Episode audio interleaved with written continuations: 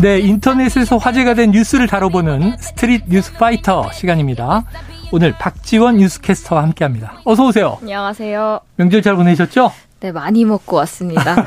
볼이 좀 빵빵한 것 같은데. 어, 네네, 그런 것도 같아요. 네. 자, 설 명절 때도 참 다양한 사건, 사고 소식들이 있었는데요. 그렇죠. 이 소식 좀 깜짝 놀랐습니다. 그 연휴 때 경찰차를 10대들이 개인 교통수단으로 이용하려고 했다. 이게 네. 무슨 얘기예요?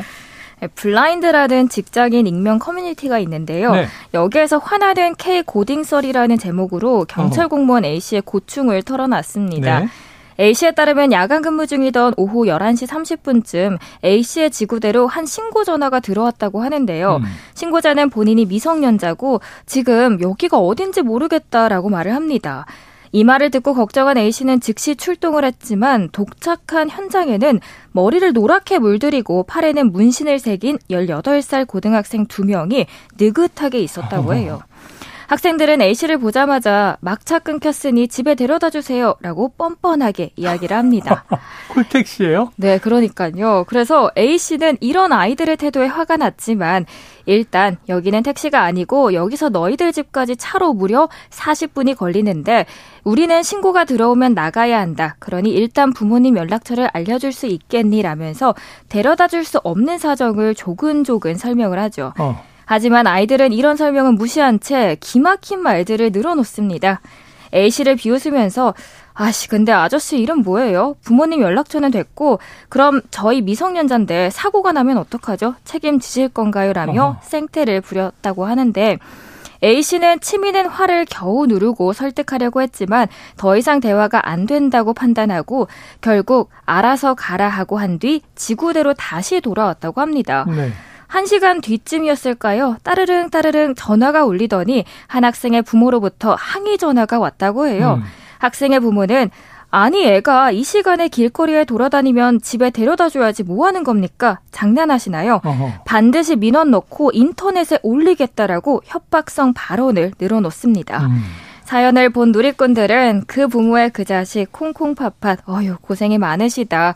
도대체 이름은 왜 물어보냐? 나도 이럴 때마다 진상들이 겁먹으라고 자꾸 이름을 물어보는데 기분이 매우 나쁘다. 이거 실화냐? 할 말이 없다라며 공분을 했습니다. 네. 문제는 이번 사연이 처음이 아니라는 겁니다. 네? 경찰차를 개인 어. 교통수단으로 이용하려고 허위 신고를 해서 입건된 사례는 과거부터 꾸준하게 발생을 해왔더라고요. 네.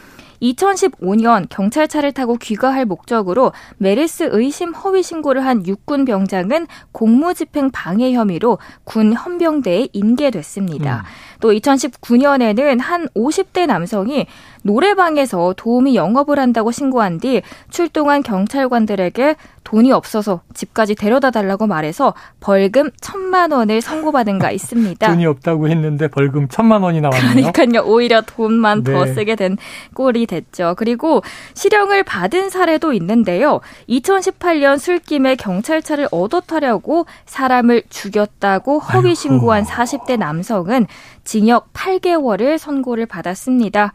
경찰 관계자는 허위 신고는 경찰력 낭비를 초래할 뿐만 아니라 정말 위급한 상황에 처한 다른 시민들에게 그 피해가 고스란히 돌아간다면서 앞으로는 이런 허위 장난 신고를 삼가할 것을 당부하고 있습니다. 네. 경찰, 소방 모두 이제 긴급 상황을 위해서 우리의 세금으로 유지되고 있는 아주 중요한 기관이고 공권력들입니다. 자, 택시처럼 이용하려고 하고 그렇죠. 혹은 또 뭐 돈을 안 내니까 마치 무료 승용차처럼 이용하려고 하고 아니 누군들 뭐 걸어서 대중교통 이용해서 집에 가는 게 힘들지 않아요. 음. 밤늦게까지 놀았으면 스스로 책임지고 알아서 가야지. 그렇죠. 네. 자, 이런 일은 없어져야 될 것 같고요. 자, 설 명절 기간에 어느 한 인스타그램에 글이 3만 원권이라고 올라왔는데 3만 원권. 네. 명절 기간에 조용하던 금융권을 깨우게 됐다. 저는 감이 오는데 좀 얘기해 주시죠. 네, 명절에 있었던 이야기인데요.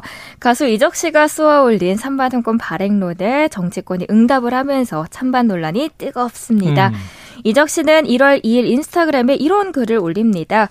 오랜만에 만난 조카에게 만 원을 주기는 못하고 호기롭게 5만 원권을 조여줬는데 돌아서 후회로 몸부림쳐기, 몸부림친 적이 있다. 네. 이런 경험을 했던 수많은 이들이 3만 원권 발행을 열렬히 환영하지 않을까요? 이 글은 현재 약 2만여 명의 좋아요를 받으면서 꾸준히 공감을 받고 있습니다. 하지만 온라인상에서는 감론을박이 이어지고 있는데요. 찬성 입장인 누리꾼은 조카가 아홉 명인 사랑으로 난 지지를 한다. 격렬하게. 음. 조카들도 늘어나고 요즘같이 경기도 어려울 때는 정말 3만 원권 필요성이 절실하게 느껴진다. 호주는 20불짜리 지폐가 있죠. 의외로 유용합니다. 한국은 3만 원 너무 편할 것 같네요. 라는 반응들이 있었습니다. 반면 반대 입장인 누리꾼은 음. 세뱃돈 주는 사람 능력에 맞게 주면 되는데 여론전까지 해서 부담을 줘야 하냐. 야. 요즘 현금 사용이 갈수록 줄어든다. 국비 낭비다. 어. 또는 2, 3만 원권이 생기면 만 원권의 가치가 하락하게 되지 않을까 우려스럽다 등의 지적이 나왔습니다. 사실 3만 원권 발행 논란이 뜨거운 건 요즘 물가가 많이 올라서 경조금에 대한 고민이 깊어졌다라는 맞아요. 방증이기도 합니다. 최근 통계청에 따르면 지난해 소비자 물가 상승률은 5.1%로 실제로 외환위기 이후에 24년 만에 최고치였습니다. 과거 1960년대 10원 정도였던 세뱃돈 역시 물가 상승과 고액권 등장으로 점차 금액이 올라갔습니다. 500원짜리 동전이, 동전이 등장했던 1980년대 초부터 세뱃돈은 1000원이나 5000원을 줬고 1990년대 들어서 만원권 지폐가 기본이 음. 됐죠. 5만 원권이 생긴 2000년대에는 액수가 더 크게 늘었습니다. 통계청에 따르면 2007년 가구당 16만 4,800원이던 경조금도 5만 원권이 등장한 2009년에는 18만 5,400원으로 크게 뛰었다고 음. 합니다. 실제로 얼마 전에 또 축의금 5만 원권을 비난한 선배를 두고 실제로 논쟁도 있었었죠. 네네, 전해드린 적이 있어요. 네, 맞습니다. 그래서 그렇다면 이 3만 원권 발행 정말 성사가 될까요? 아. 실제로 해외 사례를 보면 미국은 10, 20, 50달러 지폐를 쓰고 유로화도 10, 20, 50 유로로 나뉘게 됩니다. 한은에 따르면 OECD 국가 중에서 미국과 유럽식으로 1, 2, 5 체제를 따르지 않고 음. 만 원권에서 바로 5만 원권으로 넘어가는 국가는 한국이 유일합니다. 어, 생각해보니까 또 그러네요. 네. 네. 그래서 한국은행은 한편 그런데 또 신규 액면권 발행에 신중한 입장이기는 합니다. 먼저 지난해 화폐의 사용 만족도 조사 결과 2만 원권, 3만 원권 신규 발행에 대한 수요가 극히 적었다라는 이유 때문이고요. 화폐 권종을 새로 발행하는 일은 간단하지 않다는 것도 큰 문제입니다. 음. 3만 원권을 발행하려면 먼저 하는 금융통화위원회 의결과 그리고 기획재정부 승인을 거쳐야 합니다. 5만 원권의 경우를 보면 2006년 12월이죠. 음. 국회 문턱을 넘고 2년 6개월이 지난 2009년 6월이 되어서야 저희가 쓸 수 있게 네. 되었습니다. 여기에다가 전국에 있는 ATM이 3만 원권을 인식할 수 아. 있도록 또 교체를 해야 되는 기술적인 문제도 있습니다. 네. 과거에 5천 원권과 만 원권 디자인을 바꿨을 때 사례를 보면 ATM 교체 비용만으로 약 8천억 원이 들었죠. 우와.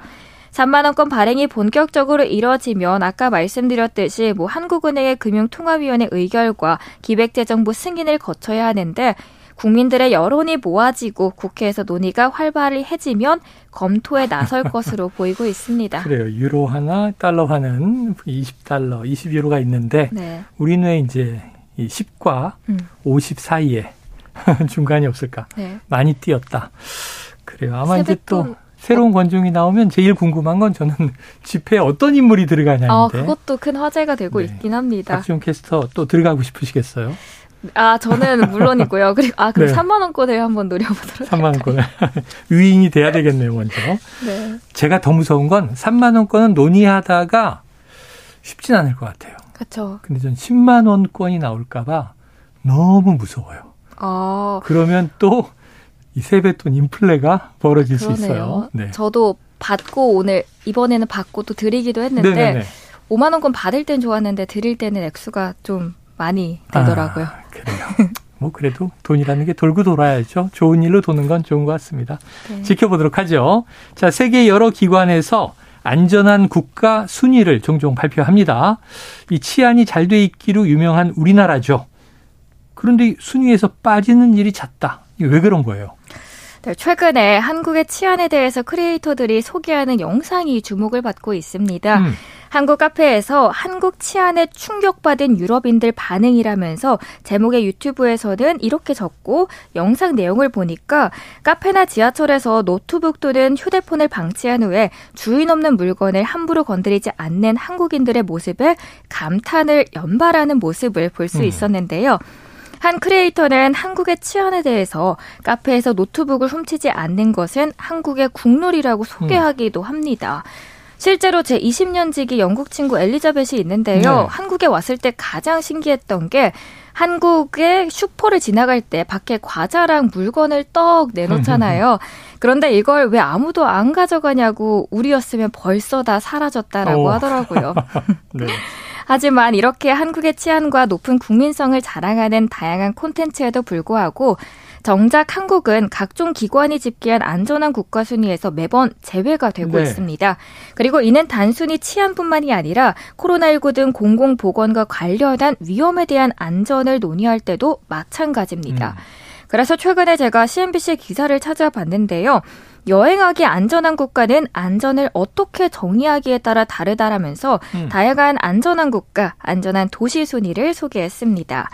영국 보험사인 윌리엄 러셀에서 조사를 했고요. 네. 사람들이 의식하기를 대만의 타이페이를 가장 안전한 도시로 인지하고 있었습니다. 네. 그리고 그 뒤를 이은 건 일본의 도쿄, 체코 프라하, 덴마크 코펜하겐, 어, 싱가포르 등이었습니다. 네. 자, 그렇다면 한국은 어디 있을까? 음. 해당 보험사의 리포트는 상위 10위까지만 발표를 하고 있었는데 여기서 한국의 도시는 볼 수 없었고요. 네. 시장 조사 기업인 유로 모니터 인터내셔널이라는 곳에서 위생과 안전성 등 6개를 기준으로 선정한 여행지 순위에서 서울이 26위를 차지한 어휴. 것을 확인을 할 수 있었습니다. 네. 여기에 대해서 누리꾼들은 북한이 핵 쏜다 만다 하고 우리는 휴전국 그리고 심지어 북한과 서울 거리는 1시간입니다. 우리야 익숙하니 그렇다 치지 휴전국이 안전하다고 생각하는 게 더 이상한 거 아니냐. 음. 우리는 자리에 노트북이 있으면 그 자리를 탐내지 노트북을 탐내진 않는다라는 재밌는 댓글도 있었고요. 대한민국이 제외되었다는데 이해할 수가 없네요. 저는 문 앞 택배 일주일 안 들여놔도 아무도 손을 안 댑니다라는 네. 반응을 보였습니다. 그래서 정말 순위권에 들어간 건 없나 하고 제가 열심히 찾아봤는데 네. 순위권에 들어온 지표가 하나 있었습니다. 어. 딘지 예상이 가실까요? 안 가요. 그래서 제가 설명해 드릴 네. 텐데요. 바로 의료 쪽입니다. 의료. 기사에 나온 지도를 보면 의료보험이 낮은 국가를 초록색으로 표시를 했는데요. 네. 한국을 겨우 찾아냈습니다. 네네. 즉 의료보험과 관련해서는 한국이 안전한 국가 중 하나로 꼽힌 건데 꼽혔고요. 여기서도 일본은 빠지지 않더라고요. 음. 실제로 제가 영국에 있을 때도 주변 친구들을 보면 감기가 걸려도 진료를 받기까지 며칠은 기다려야 하고 의료보험 등이 잘 안 돼서 비용이 자체도 네네. 너무 비쌌고요. 그렇죠. 그래서 단순 뭐 몸살이나 감기는 병원도 잘 안 가는 걸 봤고 그래서 마트에 약이 많이 판매되고 있습니다. 음. 그래도 아프면 서러운데 한국에서는 아프면 덜 서러울 수 있겠더라라는 생각도 들었고 앞으로는 한국도 안전하고 행복한 순위에 꼭 들어갔으면 좋겠다라는 네 생각도 드네요. 더 우리가 열심히 알려야 되겠죠. 자, 그, 그나마 의료 위험에 대해서는 우리가 안전에 해당하는 국가다. 위안으로 삼고 오늘 네. 이슈들 여기서 정리하겠습니다. 오늘 말씀 고맙습니다. 오늘 말씀 감사합니다. 예, 지금까지 박지원 뉴스캐스터였습니다. 네.